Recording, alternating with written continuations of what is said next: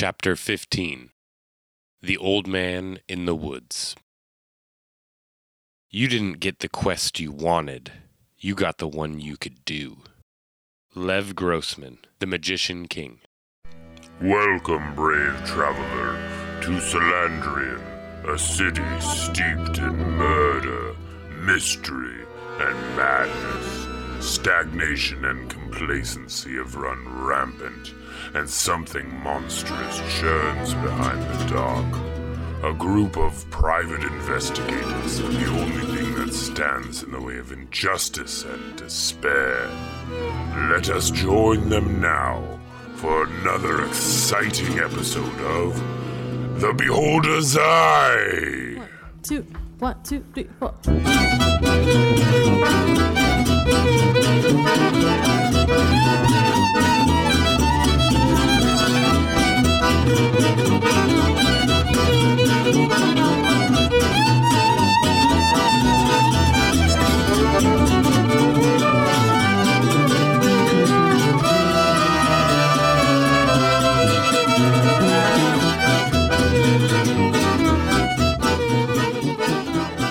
It's only been a few minutes since uh, Penny split you guys up. She took you, Boris, and put you in her office. You've never really been in Penny's office before.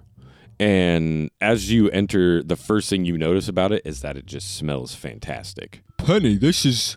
You've never let me in your office before. I know, Boris, but I, I, I usually don't like anyone in my office. Um, it's kind of my personal space, but uh, I do like you, Penny, but I also want you to let you know I do see you as a superior. Yes, I am your superior, so thank you.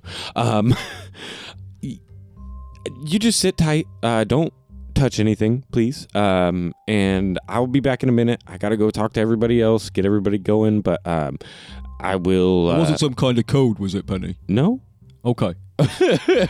Just checking. I'll be back in a minute. Okay, just sit tight. She uh, she leaves, and as you're sitting there, you know, just kind of looking around her office. this office smells really good. uh, her office is actually Very distinctively of orange. Just a lot of orange. Yep. Yeah. Yeah.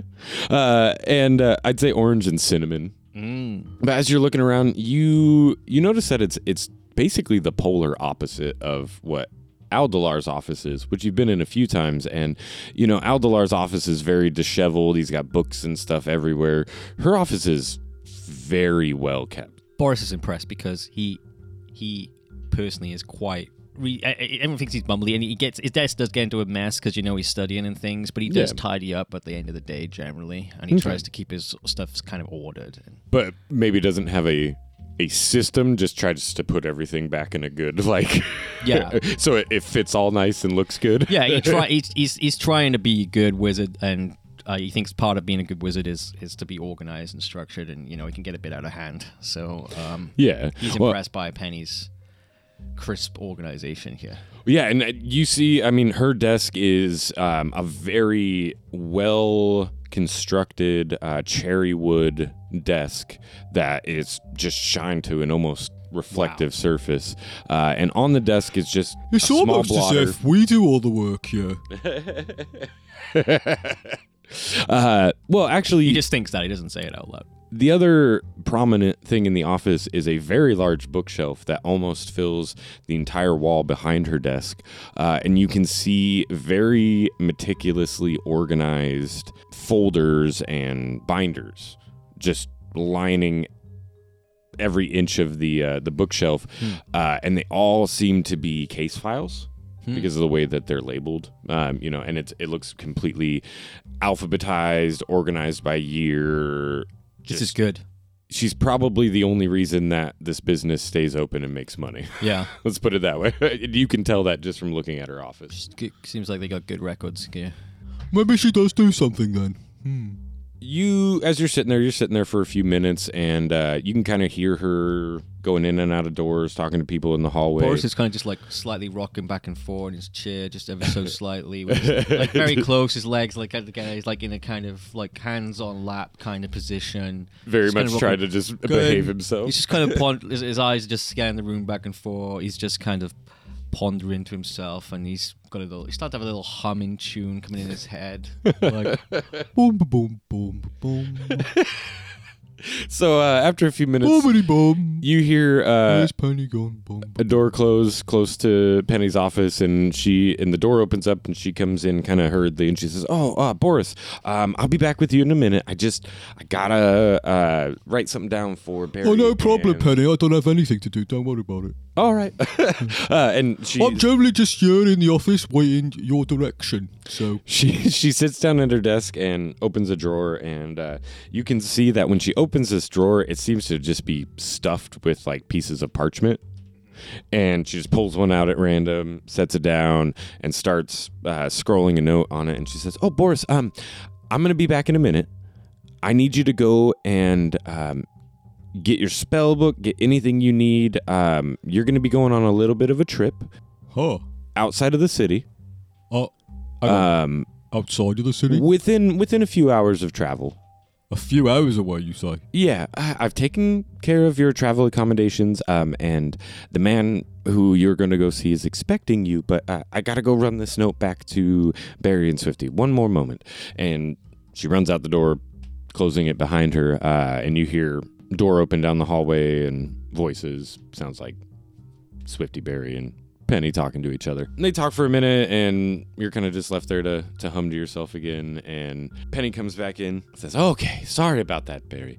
Um, I just wanted to get them all out of here uh, because they're going to be local. You you've got a little bit of a journey ahead of you. I am sending you down."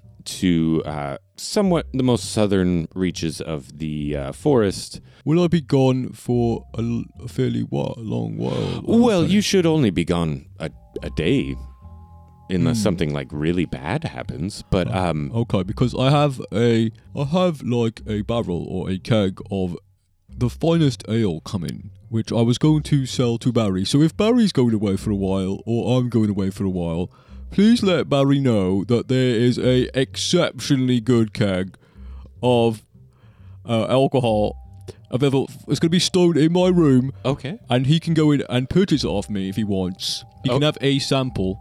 As in, like he can have half a pint to sample if he likes, and if he likes it, Okay. he can buy it off me for the awfully good price of just two hundred and eighty gold.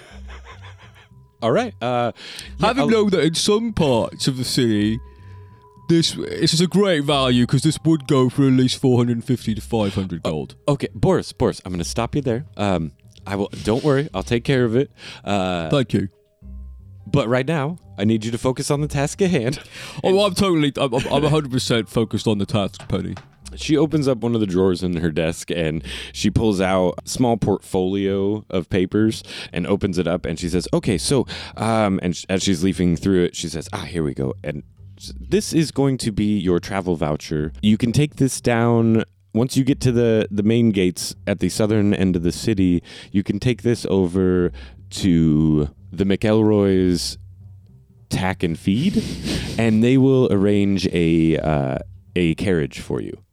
Oh, okay. A couple of horses and a driver that will take you down to the southern edge of the, the forest and to this man's house. Now, the man you're going to see is named Cornelius Baglin. He is actually um, kind of a pariah. He was excommunicated from the city uh, for having some very interesting views on magic, and he is also a very key member of the Protectorate. We also believe that's part of why he's been exiled. Uh, his exile was actually a fairly recent thing that stemmed from the Church of the Open Eye getting a couple of uh, nobles in their pockets. We assume through blackmail of some sort because the nobles i mean they have all the gold they could ever want but yes what i'm going to need you to do go down uh, and see cornelius and i'm going to have you bring these papers to him. Um, on them are a few shall we say test results uh, from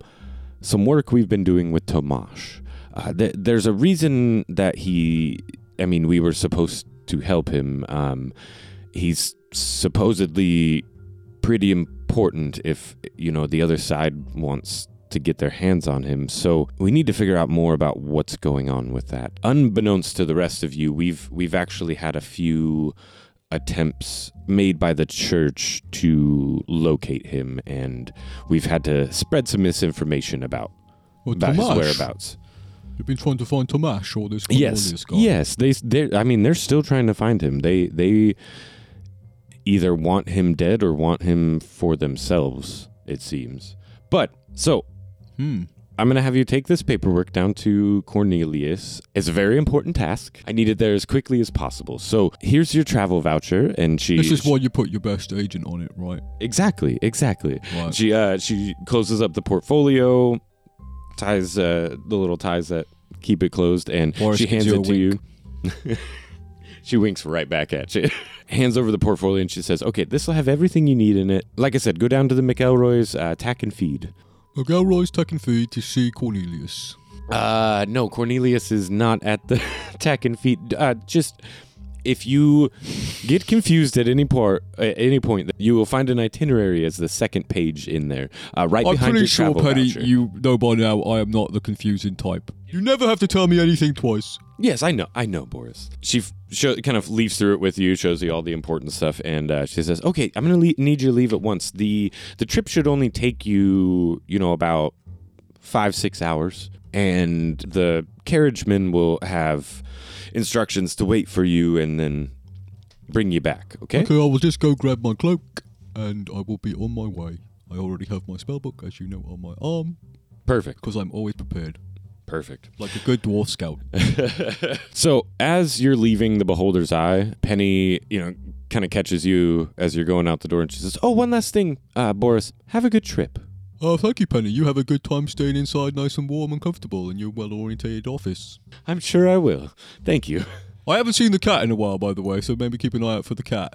Oh, Yeah, what do cat? do sell that beer to uh, Barry for. I'll, I'll take care of it. I'll take Thank care of it.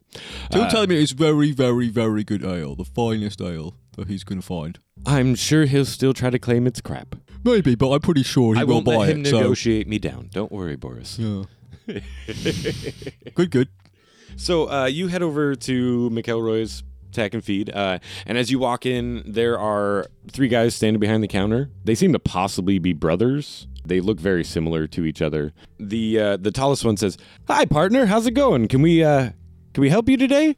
Oh, that's uh, uh, hi. Yes, my, my name is Boris. I'm from the Beholder's Eye. Uh, I, I was sent here. Uh, are you the McElroys?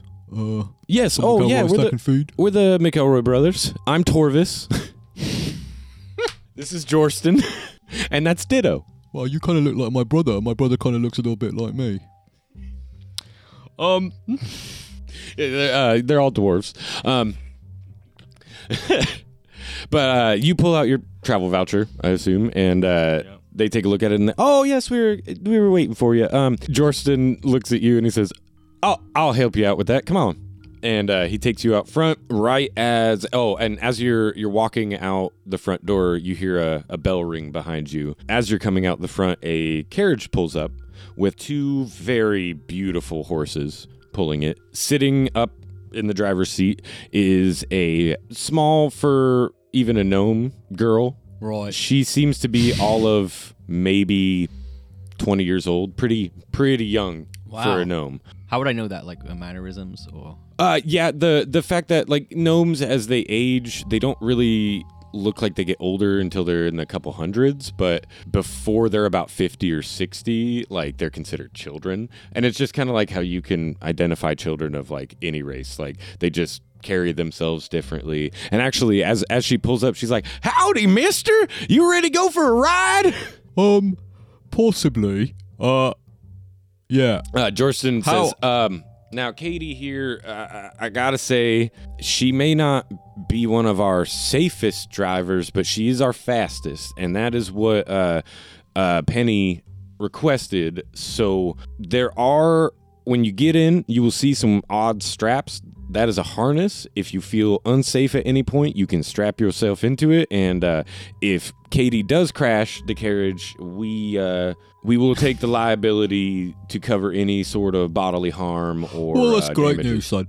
I mean, um, my personal disposition is to be more of the attitude of, hmm, maybe be get there, better to get there alive, um, and possibly a little bit slower. But I am being told regularly by my good colleagues Barry and Swifty that actual I've got that completely wrong. That the correct order is uh, get there as fast as possible by any means necessary. If dead, better better they're dead and quick than they're slow and alive.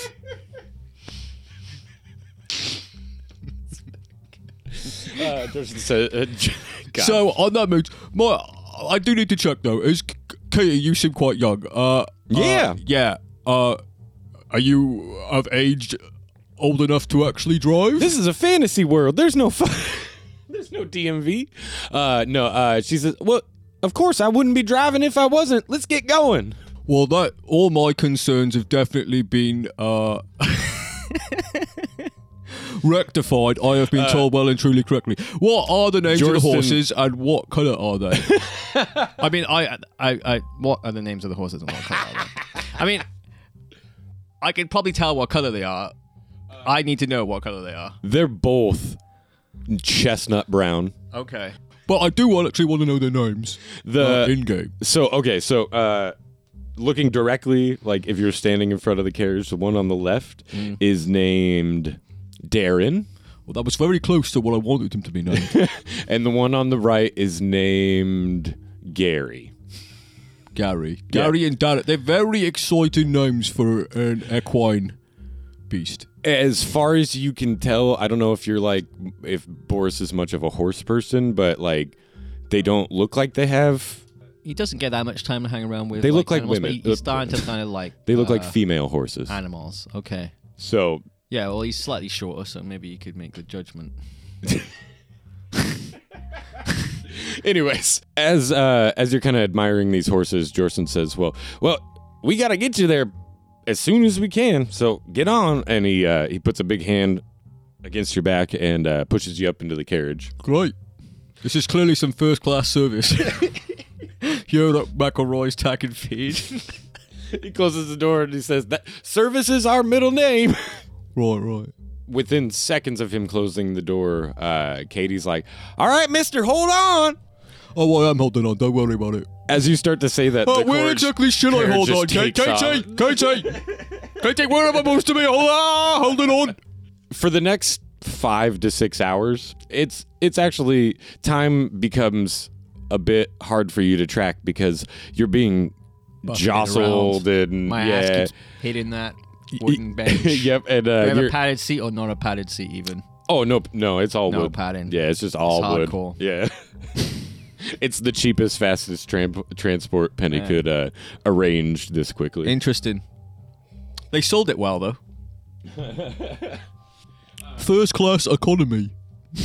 you hear Katie uh, uh, as you assume uh, can only assume you're getting close. Say, "All right, Mister, you're gonna you're gonna want to try and position yourself towards the front of the carriage. Um, we're gonna come to a real quick stop, okay?" All right, sounds great. Okay. And uh, roll me a uh, dexterity save. 18. As you get up to kind of move yourself towards the front of the carriage, the carriage comes to like an immediate stop as you're like halfway through, but you're able to to catch yourself into the wall without, you know, hurting yourself or ending up on your your ass or your head. Less another like very very quick span of time goes by and Katie's popping the door open. She's like, "All right, mister, we're here. You ready?" Um, I just like get up, like kind of rub my head a little bit, just because. Just much for, as much as anything else from the mental anguish. Um, uh, yes, great. Where, where are we exactly, Katie? Excellent driving, by the way. I never would have known that you were uh, young and reckless. Oh, thank you, Mister. Uh, we're we're right at the edge of the forest. Um, you can see that there. Uh, we're at the trailhead that leads back to Cornelius's place. He's kind of um become a bit of a recluse since his exile. Uh, I've never actually met the man, but I. Oh, would you like to come down and meet the man with me? Uh, no, I gotta stay with the carriage. Um, Why don't we drive the carriage down? Well, you're looking as you look down this uh this path, you can see that it's pretty much just wide enough for a person to walk down. Oh, that would make it. That makes sense. Then. I see. Why don't we just unbridle the horses? You can take Gary, and I'll take Darren. and we'll uh, we'll march down there single file. Uh, she says, no, that would still leave the uh, carriage itself unprotected. And I think if I didn't come back with the Hmm. carriage, I would probably get fired. Did- Ditto doesn't like missing carriages. It doesn't She's not seem gonna like go- you want to come with me, Katie. No, she's not going to go with you. Fair enough then. you, it, it's now um, about like two, three o'clock in the afternoon. Boris Uh, begrudgingly tips Katie. Oh, nice. All right. Uh, she says, "Oh, thank you, Mister," and she Yeah. opens up, uh, He gives pulls a out one of silver. her. Uh, no, she uh, pulls out one of her shirt pockets and flips it up into her pocket. Yeah. It's like, awesome. I'm gonna buy my first beer with that. I'm gonna give you one. I made myself laugh. yeah. So uh, there's this nice place in uh in town called uh the Silver Ton's quite a nice place. I'll keep that in mind, Mister. Thank you. Yeah. Uh, so the first silver's a tip. The second silver's uh I'm gonna give you right now is just to try to persuade you to stay around. Uh, Oh, I've I've already been paid to stay around, but I mean, okay. I'll take well, that. anyway. Oh, oh, okay. just for this one is for staying around. Okay. Oh, thank you. Thank you. She takes it and flips it into the other pocket on the other side of her shirt. Right. Um, Make sure Darren gets some hay. On some oats or whatever he eats. I don't know. she, I'm not uh, the strongest of animal handling. She goes around to the back of the carriage and actually opens up a compartment full of oats. Oh, right then. This is I got it. I got it handled. You you gonna go? Yeah. Cause I'd like to get back to town like today. Okay, I'm alright. I'm going. Okay, awesome. Thank you. This is me going right now. So as you go Boris down, like pulls his cape and it's more like a cloak, and he and he walks off.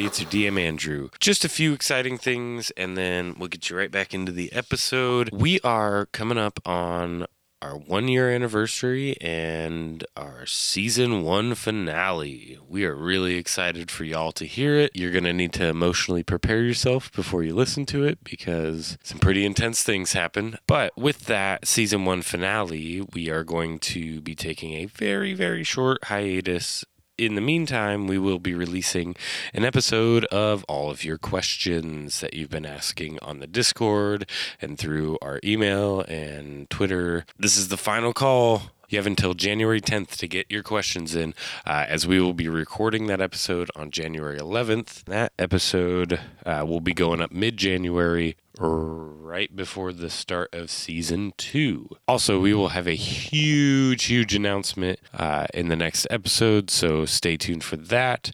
But other than that, I just got to tell you about Shortwave. Podcasting is uh, becoming pretty ubiquitous, and there are a lot of services out there that offer podcast hosting, which is probably the most important part of podcasting because if you don't have your podcast uh, hosted somewhere, nobody's ever going to hear it.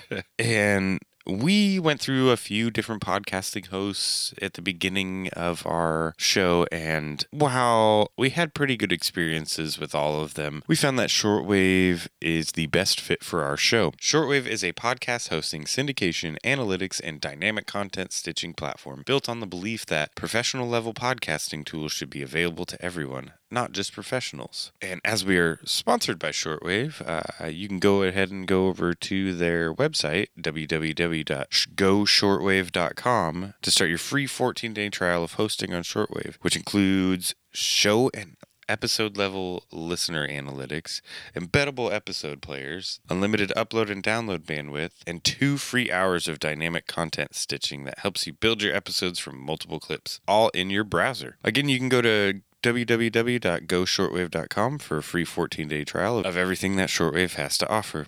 Shortwave, the platform for adaptive podcasting. Till next time, bye.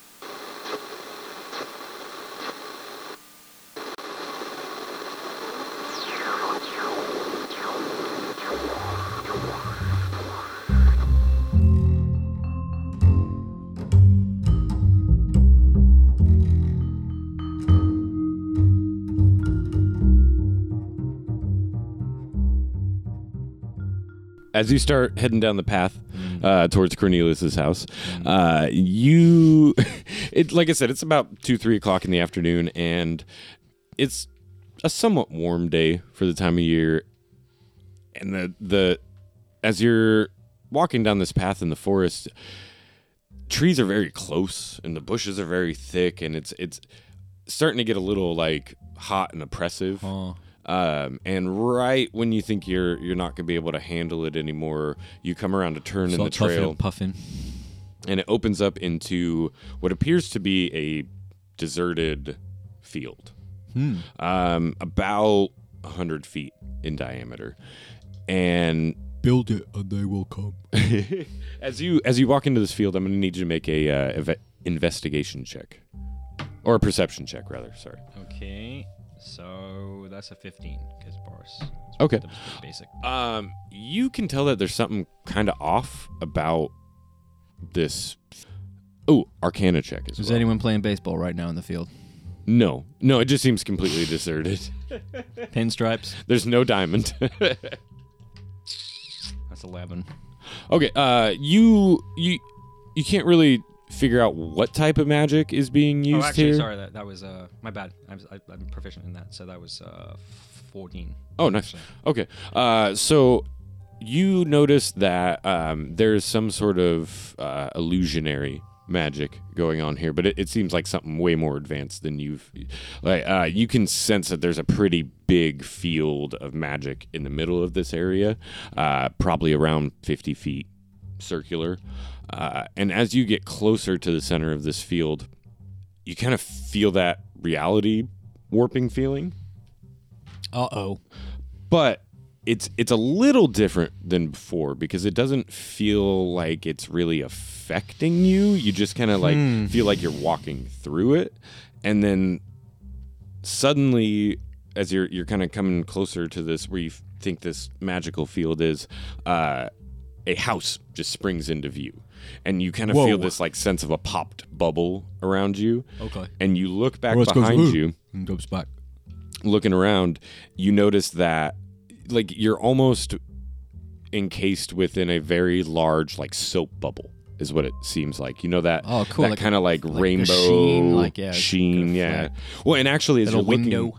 looking at it, it, it does that same like it has that same like swirling movement that bubbles do, you know. Yeah. And uh it doesn't it doesn't give you a, like a bad feeling or like It's you know, unless you get like vertigo or something like that. It's just kind of an odd thing to see. You realize you've gone Um, past some kind of barrier at this point. Exactly. Mm-hmm. And as as soon as you pass through this and start to take a look around, uh, you hear the front door of the house open up, uh, kind of with a, a somewhat of a long creak, just and as you turn your your attention to it, uh, you see an impossibly old man walk through the door.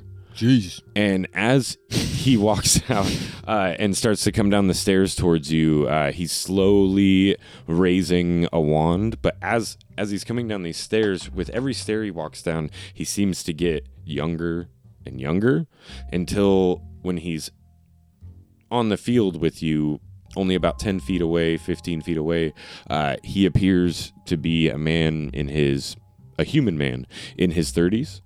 That's a that's a nice trick. Um, Boris is wondering if he came outside, if he would turn into a child. You He's just wondering. really- He's just wondering this. You don't really know much about this You're type just of wondering magic. this, uh, so I would say that's a, a plausible like conclusion you would come to, but that's not how it would work. Yeah. It- this is more of a, a glamour spell than anything else. Hmm. He, uh, as he, you know, is kind of approaching you, and he's got his wand pointed at you. He says, "State your business here." Uh, this is Cornelius, I assume. Yes, I'm Cornelius. Hi, Cornelius. Uh, my name is Hello. Boris. Hello, um, Boris. I want to let you know I'm slightly intimidated. Wait, you said Boris? My name is Boris. Thule. Correct. Uh, Penny sent you. Well, Torrin, actually, but I'll tell you my name's Torrin. But yeah, Thule. Uh, and he, he lowers his wand back down. He's like, "Okay, I was expecting you. well, that Um, makes this considerably easier. I didn't. I wasn't told you'd be a dwarf, though. Can you be trusted? Do trusted? you have some kind of problem against dwarves? Um, well, I mean, it is a dwarven city. the higher ranks of the dwarven um, nobility has been infiltrated by the enemy, so um, I Oh, don't Boris quite is- know who I can trust, Boris is like, oh, sorry? since dwarves tend to be fiercely loyal. So, first things oh, I- first. Boris is kind of taken back by this. He's a little bit like, well, I mean, huh, it never really occurred to him. Like, I mean, he, you know, he works up with some people. I mean, he's related to people that are yeah, quite high there. up in in in, these, in the clans, and so he's a little bit, a slightly. First of all, it kind of like, well, nothing would infiltrate right at the top of our society. Like, I mean, I know the Church of the Open Eye is a thing down Yeah. here at the kind of normal levels of society, but he doesn't think it something could really affect that high up. It's never really kind of crossed his mind Okay. within dwarves, and then he's like, so he's he's, he's like, huh, and he's starting to actually be a little bit alarmed, concerned about his own family, maybe for the first time in a while. So Uh, and he says, "Well, I, I was going to give you a test, um, but I can see Oh. just by your reaction to that news that uh, What is you this? probably don't have any ties to anyone that, that is trying to find is me." this you talk about, Cornelius? What- Well, the, the How do you know this? What what makes you think this is possible? I have proof. Why don't you come inside, Boris? And he he turns around, and as he's walking back up the stairs, he ages back to his what looks like an impossible age. Yeah, uh, Like, he looks like yeah. he shouldn't even be able to stand. Boris is concerned if he goes up the stairs, he may actually die. Uh, he turns around and looks at you and he says, mm, "Don't worry about." Is that going to happen to me as I come up these stairs, Cornelius? no, that's. I mean, I want to know um, the answer to what's going on, but I don't want to die over it. That's just a glamour that I have, uh, so that anytime I leave my house, if I need to go and go into public, people will not recognize me. So you don't look older than time itself. No, I, I do. This is how I look normally when I'm at the bottom of the steps. That's the not real part. Yeah, I understand. So I'm saying, yeah, Okay. when you go into town, you would look like a 30 year old something. Ex- exactly. Or a child. I'm glad we. cle- I'm glad we cleared that up. Thank you. Okay, good. is Katie a powerful wizard? Uh, I I don't know a Katie. Katie. Uh, she's the gnome uh, that I came here with. She was a driver. oh, um, I don't. It's just that she No. looks something akin to how you uh, age wise. I just, I'm just wondering if because she's outside, she could actually be like No. your brother or something, Well, or sister. that's. I was gonna say. Uh, I don't know how this magic works, to be honest with you. I don't. I don't know. She. she I, she's no one I know. Okay. All right, then. that's Come on, fine. Boris. I'm coming up the stairs. uh, he he g- leads you inside, Boris has a big deep breath. And It's all, uh, it's all very overwhelming. as he's he's leading you inside, and he closes the door behind you. You take a look at the inside of this house, and it almost almost seems bigger than it should be. And as he's leading you through the house, you realize it, it, it definitely is bigger than it should be because there's more rooms than what could be contained in what you saw So outside. I, I think a little while ago, Boris would have been really super impressed by this, but now he once he once lived inside a staff. Yeah. like I mean, for a couple hours. Yeah. well, like a nuclear explosion went off outside and and just kicked it, drinking with looking at the clouds with Swifty. So at this point, when you actually you kind of recognize this as the same type of magic. like, oh, this is just a bit. uh, yeah. where as you're walking through, it's just each room seems to be almost a another extra yeah. extra so uh, dimensional Boris has started to learn about, uh, like I said, extra, um, yeah, kind of planar spaces and Yeah. and things like yeah, that. like you you walk by a room, um, and as you walk by the threshold, it's just fire. Yeah. It's just like, oh, that's the elemental Oh, I plane of see. fire. That's Just fire. the. Uh, see, that's the kitchen. Cornelius leads you to what appears to be his main study. Uh, it's a very large room with books and lab equipment and alchemy equipment just everywhere. But it's all very well organized and nicely kept. And uh, he he beckons you over to sit at a a small desk with two chairs next to it. And as the two of you sit down, he says, "Okay, so um, Penny sent you with some papers." Uh, she did. Uh, Boris reaches into his satchel and gets out the papers and uh, the parchment. He hasn't really read it. He didn't have any time, so he hasn't. Okay. I mean, you would have thought he would have on like the journey in the in their. Uh, Well, I would in the imagine- car. I've looked at it, but he didn't really get a chance because he was just bumping around so Yeah. much and trying to cast feather fly himself, so he didn't have a painful ass. Good idea, yeah. Yeah. But uh, he starts to leaf through these this paperwork and he says, "Hmm, hi- interesting. In hmm, hmm. The boy Tomash has he? I don't see anything here. Um, has he had much contact with the outside world other than? I'm not really sure. We we met him. He was at the school of uh some school for boys, misfits, Yes, misfit boys, yes. Uh, Misbehaving yeah. boys. Yes. rogue boys, Yeah. boys of Bad boys. what you're gonna do, what you're gonna do. Salty boys.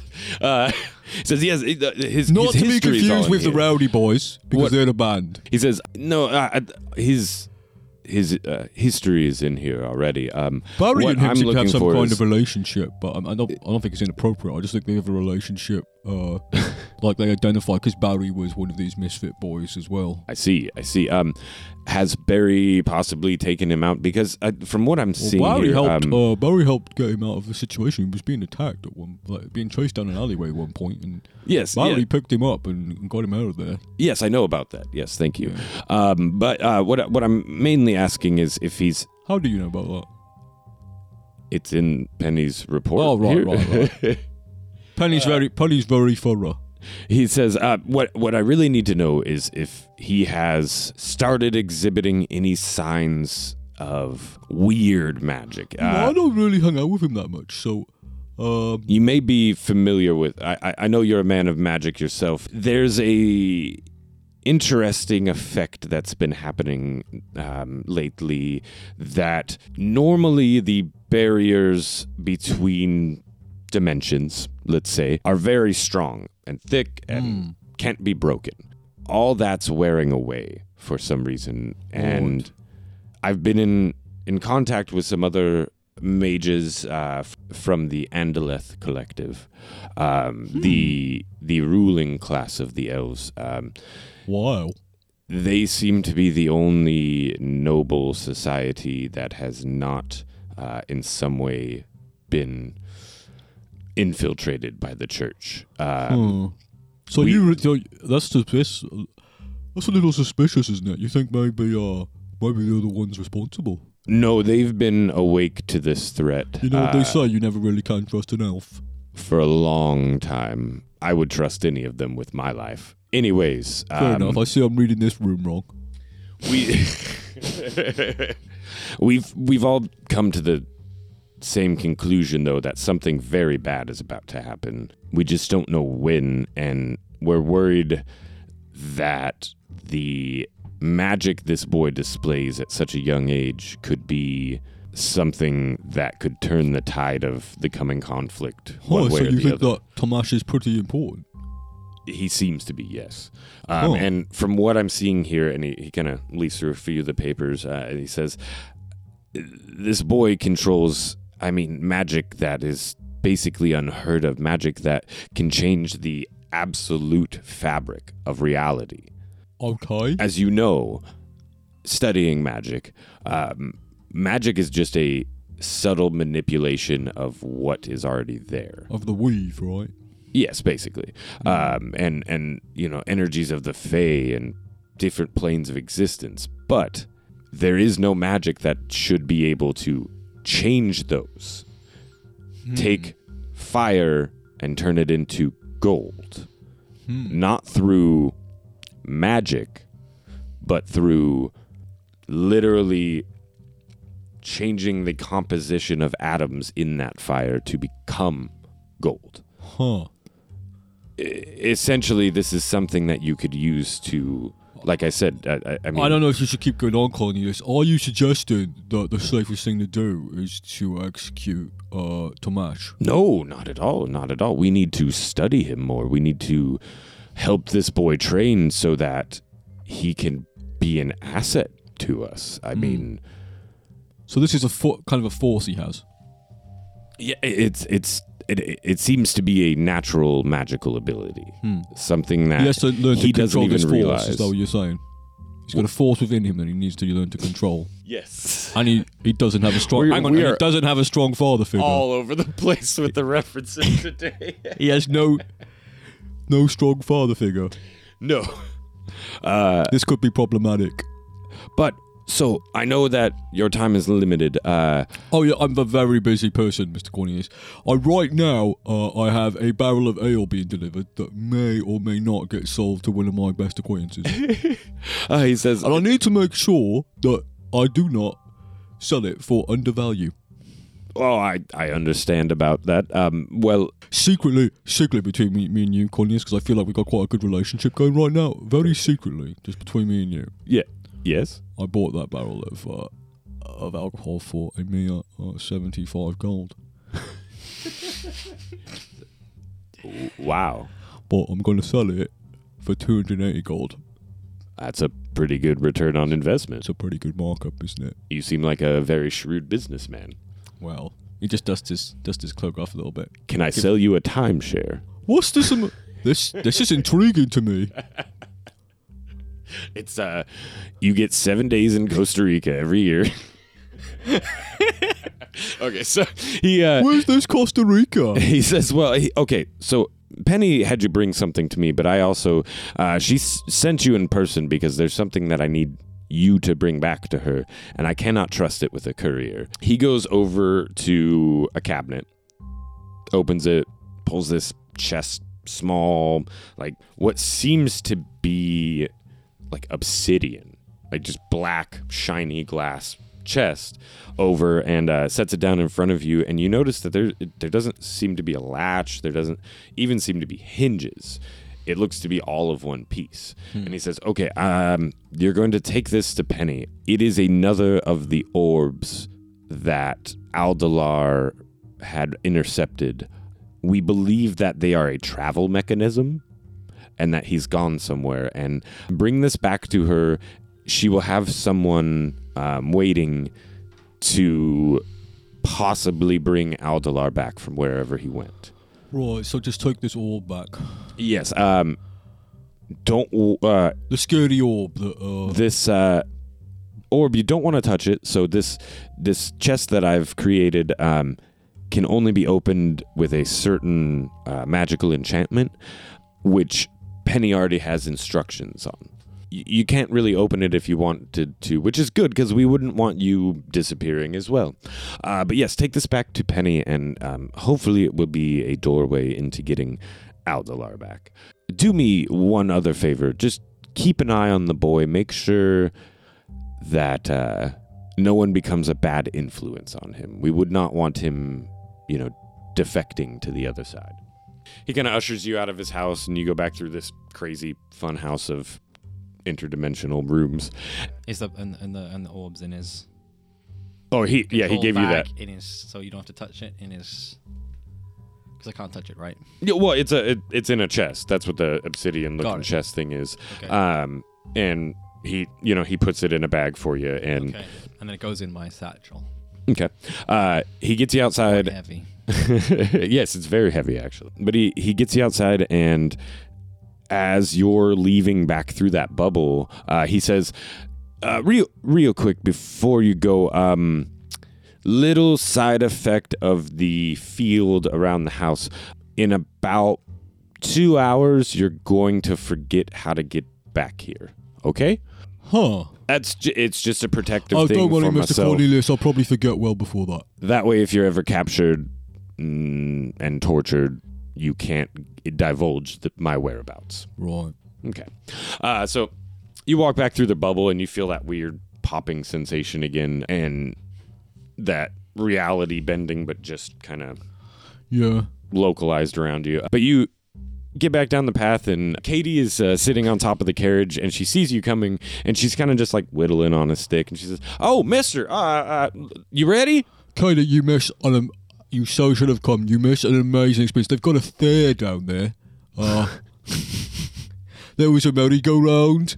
Horses that looked even better than these wonderful horses. Oh, really? All I, kinds of colours. I would have really there liked was that. a little. Uh, there was a swing, and there was a Oh, bouncy re- house. oh, a bouncy house. Yeah. It was a magical bouncy house. Never mind, okay. Next Aw. time, maybe you'll actually go along on, on something when someone Maybe, invites maybe you. I'll come back uh, when I get some vacation Oh, unfortunate. I think they said they were packing up uh, this evening. Oh, that's oh. Yeah, unfortunate, isn't it? All right, then, Key, let's go. okay, okay.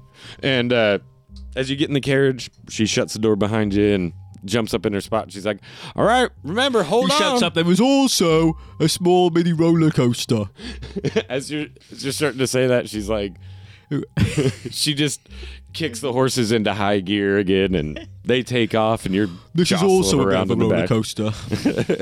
About halfway back, you start to feel like you kind of are getting like a, a headache coming on, and not just from being jostled around half the day. It, it- it's like in the center of Oh, your no. head. Uh, but it just as quickly as it starts to come on, it goes away. Does Boris need to throw up? No. no. Uh, but Getting a bit queasy. you realize that you remember all the details of this meeting you just had with Cornelius, except for where it was. Damn. And you ca- and you remember what he said, and you're like, "Wow, that and it works well." You can't you can't remember any details about Wow. where he was. I could ask Katie.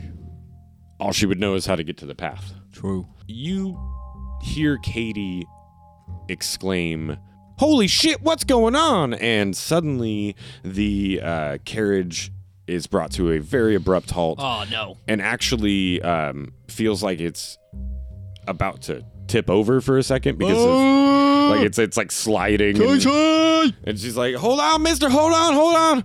And uh, the the horses are just neighing like crazy. They're they're freaking out. Uh, and as you kind of open the door and and take a step out you see what stopped Katie. You can see Salandrian in the distance. Uh, you're you're kind of coming out of the forest at this point. And Salandrian's kind of in the base of a valley, uh, so there's a bit of a drop off down towards it. Um, and in this kind of bursting up through the center of the market district and connecting itself with tendrils all over the city uh, is what appears to be a column of flesh, like raw flesh, and it's just covered in eyes eyes all over it. Every inch just covered in eyes. Um it looks i mean it the the main like vine of this that's coming off kind of comes up out of the market district and looks like it ends over in the nobility district Hmm. with all these tentacles shooting off of it going through buildings and houses like what, like forty Um, feet? I- 40 to 50 feet yeah. It, it's huge just spanning almost the entire city it's got tentacles all shooting through everything and it looks like it's been there for a little while now this doesn't look like it just happened That's, uh. Yeah, that's not good.